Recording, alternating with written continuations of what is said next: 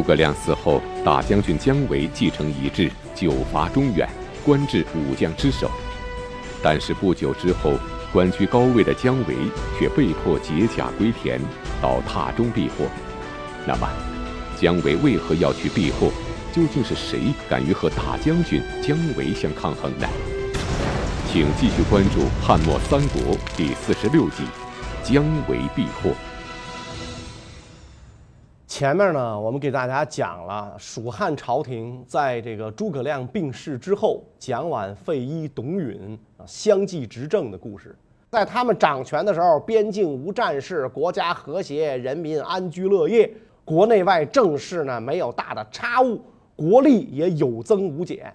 可惜，随着这个公元二百五十三年费祎遇刺，蜀汉的情况呢就发生了很大的变化。前面咱们讲过，费祎遇刺，有人怀疑幕后的主使是姜维。为什么呢？因为这个费祎主政的时候啊，他是不主张北伐的，而是主张这个休养生息、保境安民啊，先让自己富起来，国富了才能强兵。如果穷兵黩武，那那么对于这个蜀国呢，没有好下场。但是费祎的这个见解跟这个姜维就形成了尖锐的对立。姜维主张继承诸葛丞相遗志，大举北伐，所以经常呢就跟费祎那儿耳边那个咋呼啊，说咱应该发兵北伐了啊，这可是丞相的既定方针，该为恢复汉室江山而努力了。费祎常常加以阻止，不听他的主张。费祎跟姜维就讲。说咱们这些人呐，比起诸葛丞相那是差太远了。他老人家尚不能平定中原，更何况是我们呢？所以我们就应该是保国治民，守住自己的疆土。至于建功立业、开疆拓土，那留给后人有才能的人去干。咱们可千万不要寄希望于侥幸，成败系于一举。如果不能如愿以偿，那后悔啊，可就来不及了。今天的学者对他们俩，费祎和这个姜维，谁说的对啊？是吧？这个虽然有争论，但是大部分人是认同费祎的见解的。姜维在蜀汉国小民弱的时候要求北伐，确实是劳民伤财，自寻死路。当然，也有人认为说费祎太保守了，所以蜀汉呢只能这个困守益州，没有大的出路啊。但是这个话就有点太不自量力了啊！你在国力强大的情况下主动进攻，是吧？你在国力弱小的情况下，是吧？这个这个这个老百姓讲话，你耗子舔猫，这不就作死吗？是吧？你老出去这个这个招招猫递狗，是吧？沾花惹草，这个对你的这个国家的发展。是不利的，所以我们看到这个，甭说是中国也好，你看世界历史上，凡是二流国家用武力挑战一流强国，最后死的都很惨啊！从那个拿破仑法国到希特勒德国啊，到这个这个这个这个苏联帝国，最后都是这么一个下场啊！你用武力挑战一流强国都很惨。反过来，英国、美国的成功就在于什么？它不是用武力，而是靠经济。我先把国力发展起来再说，是吧？有了钱了，就有一切。但是呢，这个呃，姜维不赞同费祎的这种认识，所以主张保境安民的费祎跟力主北伐的姜维两个人之间呢矛盾很深。力主北伐的姜维和反对北伐的费祎二人意见相左，矛盾颇深。那么姜维会不会因此就刺杀了费祎？而姜维又为何非要极力主张北伐呢？史记记载，为为人好立功名，阴阳死士，不修布衣之业。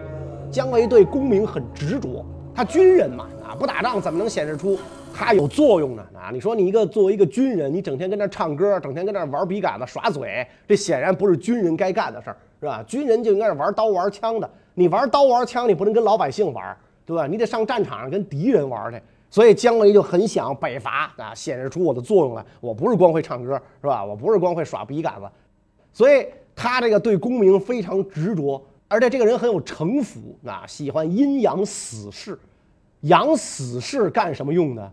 这个大家心里都很清楚啊。一般来讲就是帮老大平事儿呗，是吧？所以这个有人说这个费祎就是被姜维养的死士给干掉的啊。从这个道理上琢磨，当然不无道理啊。可是你没有真凭实据，甭管费祎怎么死的吧，啊，反正是他死了。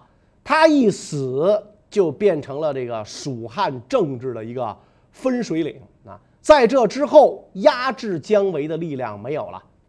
费祎是春天遇刺，夏天姜维就开始率兵大举北伐。历史上把姜维的这个北伐统称为九伐中原，所以这个《评书演义》里说，就诸葛亮六出祁山，姜伯约九伐中原。当然，这个九伐中原这个这个这个数呢，就不好统计，说是不是九次是吧？可能它是个虚数，反正这个次数很多，规模也不一。费祎死后，姜维虽然多次北伐，但大都无功而返。公元二五五年。魏国大将军司马师病亡，姜维抓住机会再次出兵北上。那么，这次姜维能够获胜而归吗？而数次北伐的蜀国将士们，对这次北上又有着怎样的态度呢？由于连年北伐，所以蜀汉内部的很多人啊，对这个姜维北伐持反对意见啊。比如征西大将军张翼就很不赞同这次北伐。在朝廷之上就劝谏姜维啊，说国家弱小，人民劳苦，不宜滥用兵力，咱就这点家当，老老实实守着，人家不找咱麻烦就不错了，瞎折腾啥呀？但是这个姜维一心要建功立业，张翼没办法，只好随同出征。当年八月，姜维兵分三路。进攻魏国啊！当然，他这兵分三路是是瞎咋呼。实际上呢，主力军啊是进攻今天的甘肃临夏。那么，魏国的征西将军陈泰中计，东据陈仓，然后命雍州刺史王经西向进驻敌道，只要据险坚守，以待大军到来，然后再跟姜维作战。可是这王经啊，也是个愣头青，他不听这个。陈泰将军的号令，没等陈泰大军到来，就率先向姜维开战，结果被姜维打得大败，魏军损兵折将，击败了这个王经之后，张翼就又跟这个姜维讲啊，说咱们啊适可而止，见好就收吧，别再往前进了，如果再往前进的话。搞不好啊，适得其反，这次胜利成果就被毁了，咱就画蛇添足了。这话让这个姜维是勃然大怒啊！你啥意思？啊，我才打了胜仗，是吧？刚上了，刚上了点瘾啊！告诉这国人百姓，我不是光会唱歌耍嘴，我在战场上也行。结果你就让我收手，是吧？你什么意思？是吧？所以呢，他不听这个张毅的意见啊！你要不想干，你甭干了，是吧？这活有的是人能干。而自己率军包围敌道，魏军诸将害怕姜维的厉害，谁都不想进军，所以就劝这个陈泰，啊，说王经啊，新进才失败，敌兵气势正盛，将军您率领这些个杂不凑的军队，啊，又是继败军之后去抵挡乘胜前进的精锐部队，恐怕不能取胜，所以您不如啊，先占据险要之地，以求自保。等到观察敌人的失误，等他们出现漏洞，蜀军必然会有漏洞。那个时候，我们再进军救援，方为万全之策。陈泰听了之后连连摇头：“那你们都是胆怯，那你们怯战，我不惧。那我要跟那个姜维死磕。所以兵分三路进至陇西，而且这个时候魏国凉州援军即将到达。姜维一看大事不好，再不走就让人包了饺子了。”只好退走中低，但是呢，魏国在这一仗啊，被这个姜维打得挺惨，折兵数万，朝廷两度下诏安抚，雍州差一点就完蛋了，所以姜维的这个声望达到了顶峰。在他驻扎在中低的时候，朝廷授予姜维大将军的职务。那要知道，当年刘备建国的时候，跟他那么铁的这个张飞，那这个。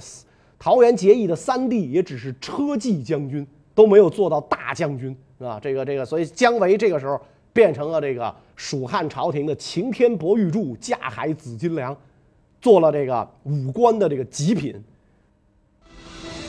此番与魏国一战，姜维虽然获胜，但是他却遇到了一位十分强大的对手。那么这个人是谁？在日后的战场上，他又会如何制约姜维呢？当这个姜维在这个中低驻扎的时候，啊，魏国许多人认为他兵力衰竭，不可能再次兴兵进犯。只有安西将军邓艾持不同意见，说我们这一次在桃溪失败，可不是小损失。咱们被姜维啊打的是虚弱不堪，粮库空虚，百姓流离，而他手下的官兵互相熟悉，兵器齐备犀利。我们呢更换了将领，更新了士兵，兵器也不完备。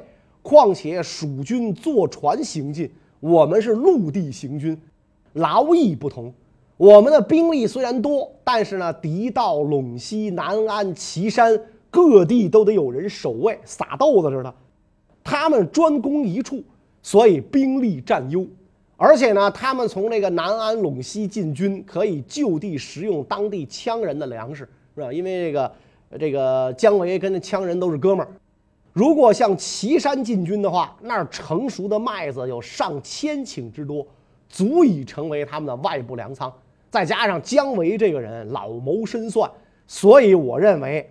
他还会马上向我们发动进攻的，诸位将军不可不防。果然被这个邓艾说中了。姜维在中堤休整了一段时间之后，就再次兵出岐山。但是呢，邓艾已有防备，所以姜维只好沿山奔向上邽。之前，姜维呢就跟蜀汉镇西将军胡济约定在上邽会合，但是由于这个胡济误期，没能赶到。姜维军粮，这个姜维的这个部队呢，粮少人乏，交战不利，士卒溃散，死伤甚重。这一次失败之后，蜀国人就开始埋怨姜维了啊！你你上次那仗，着瞎猫碰上死耗子，不定怎么打的呢，是吧？你看那一见真章，你露你现了原形了。姜维只好上书后主谢罪，自求贬职。后主刘禅下旨。让这个把这个姜维还是降为魏将军，但是代行大将军职权。姜维虽然惨遭降职，但他仍未放弃北伐。不久之后，他又抓住了一个机会，再次兴兵北伐。那么，姜维究竟抓住了一个怎样的机会？这次北伐的结果又会如何呢？公元二百五十七年，魏国的这个。淮南守将诸葛诞，啊，就是诸葛亮的堂弟啊。诸葛亮他们家很有意思啊，他们家在魏、蜀、吴三个地儿都做官，谁赢了他们家都是爷，是吧？所以魏国的这个这个诸葛诞叛乱，跟吴国联系，在淮南一带呢就造魏国的反。曹魏朝廷派几十万大军前去征讨，姜维就又看到了北伐成功的希望。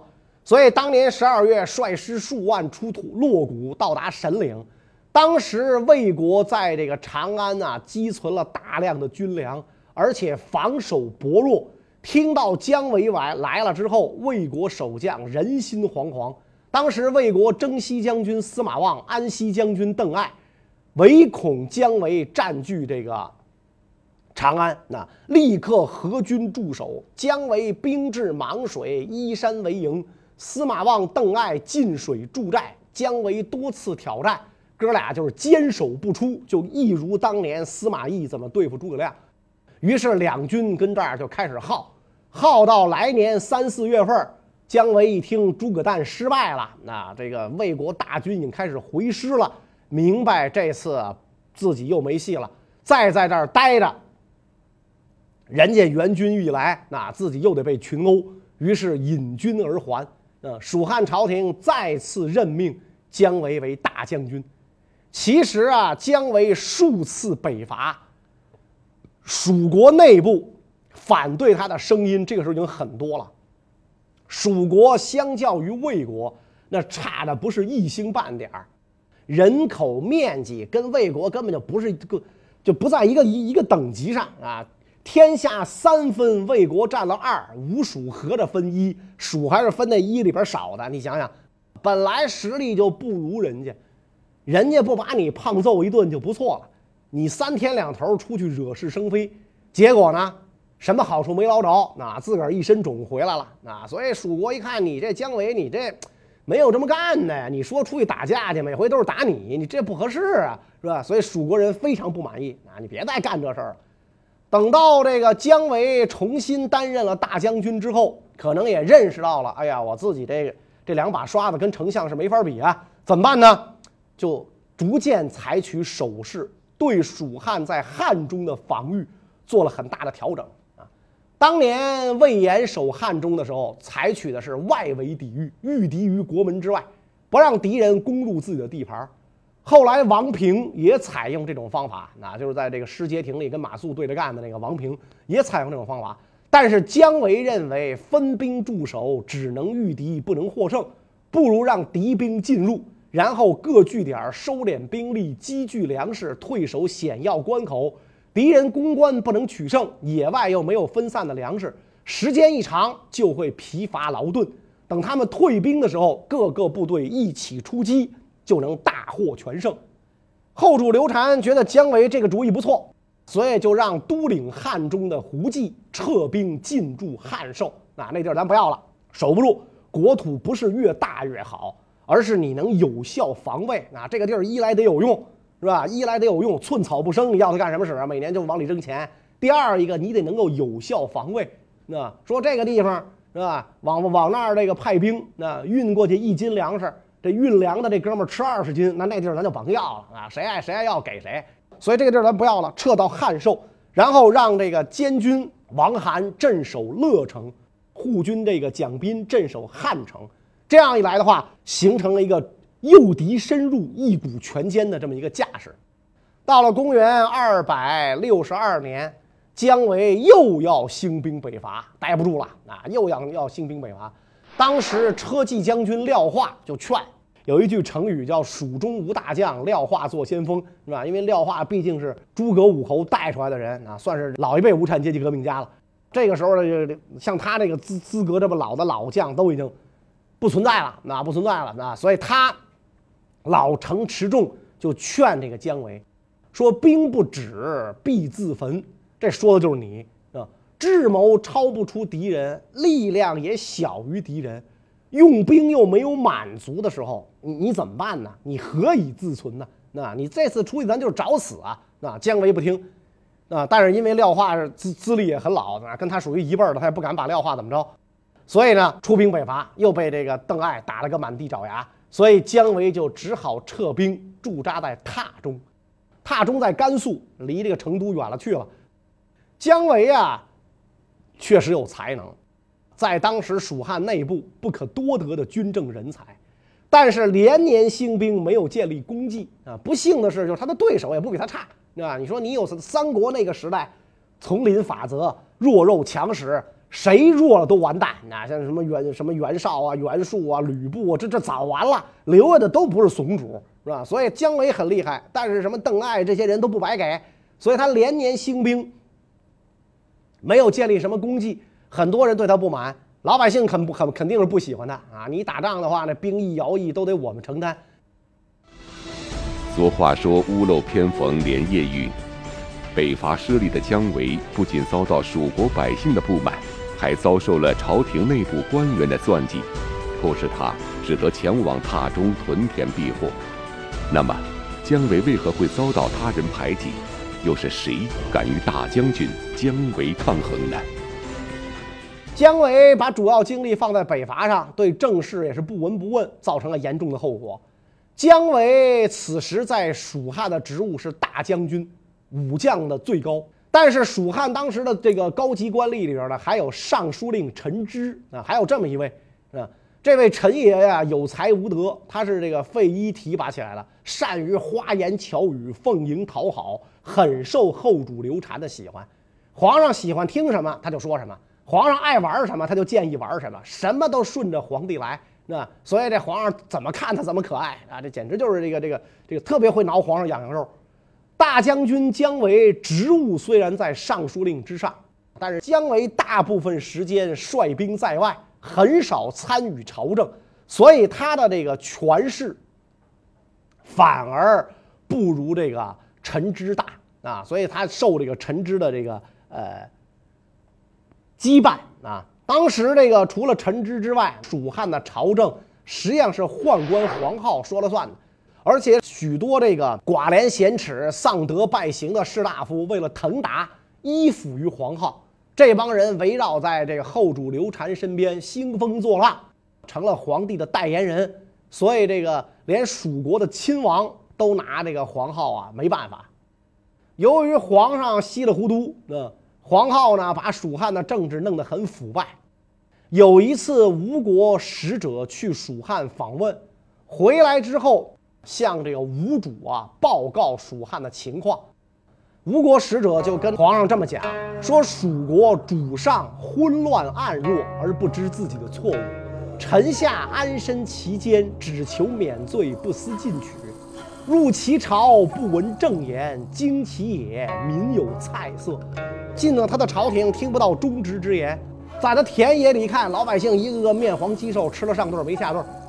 我听说燕雀处于堂屋之上，子母之间相互嬉乐，认为这是最安定的地方。烟囱破裂，屋洞被焚，而燕雀仍怡然自得，而不知祸之将至。这就是蜀汉目前的状况。覆巢之下无完卵啊！可这帮。傻子不知道是吧？一个个还那乐呢，那所以这个就是吴国使者仅仅仅是到蜀汉逛了这么一圈就把蜀汉的情况看的是一清二楚。当年陈芝活着的时候，姜维压不住陈芝，陈芝一死，黄皓更是不买姜维的账，是吧？姜维在外，是黄皓在内。黄皓呢，想让他的一个关系户接替姜维大将军的职务。姜维知道这件事之后，非常生气，是吧？就跟那个刘禅讲。说黄皓奸诈巧伪，专权任意，会败坏国家啊！阉树当国，这国家能不完蛋吗？是吧？东汉怎么完呢？你要吸取教训啊！说皇上赶紧下令弄死他。但是刘禅非常喜欢黄皓，是吧？没有他谁陪我玩啊？你整天在外边打仗，你到时候你玩的东西我也不喜欢玩。黄皓歌唱得好，是吧？所以就跟姜维讲了，说黄皓不过是在朕面前奔走的小臣，他就一杂耍而已嘛。是吧？他平时唱唱歌，然后练练嘴，杂耍而已。你说你非得弄死他干嘛？以前董允也经常对他切齿痛恨，朕常常为此遗憾。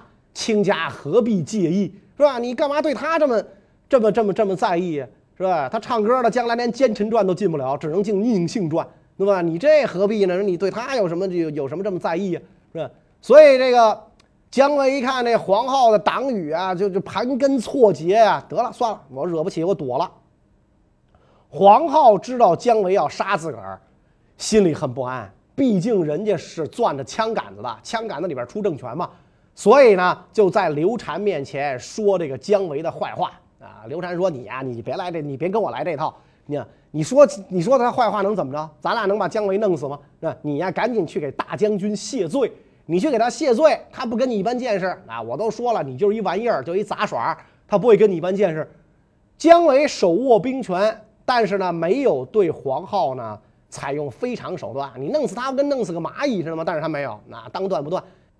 看到黄皓给自个儿谢罪，姜维心里忽悠一下子，完了啊！肯定是我建议皇帝杀黄皓的事儿啊，让人家知道了。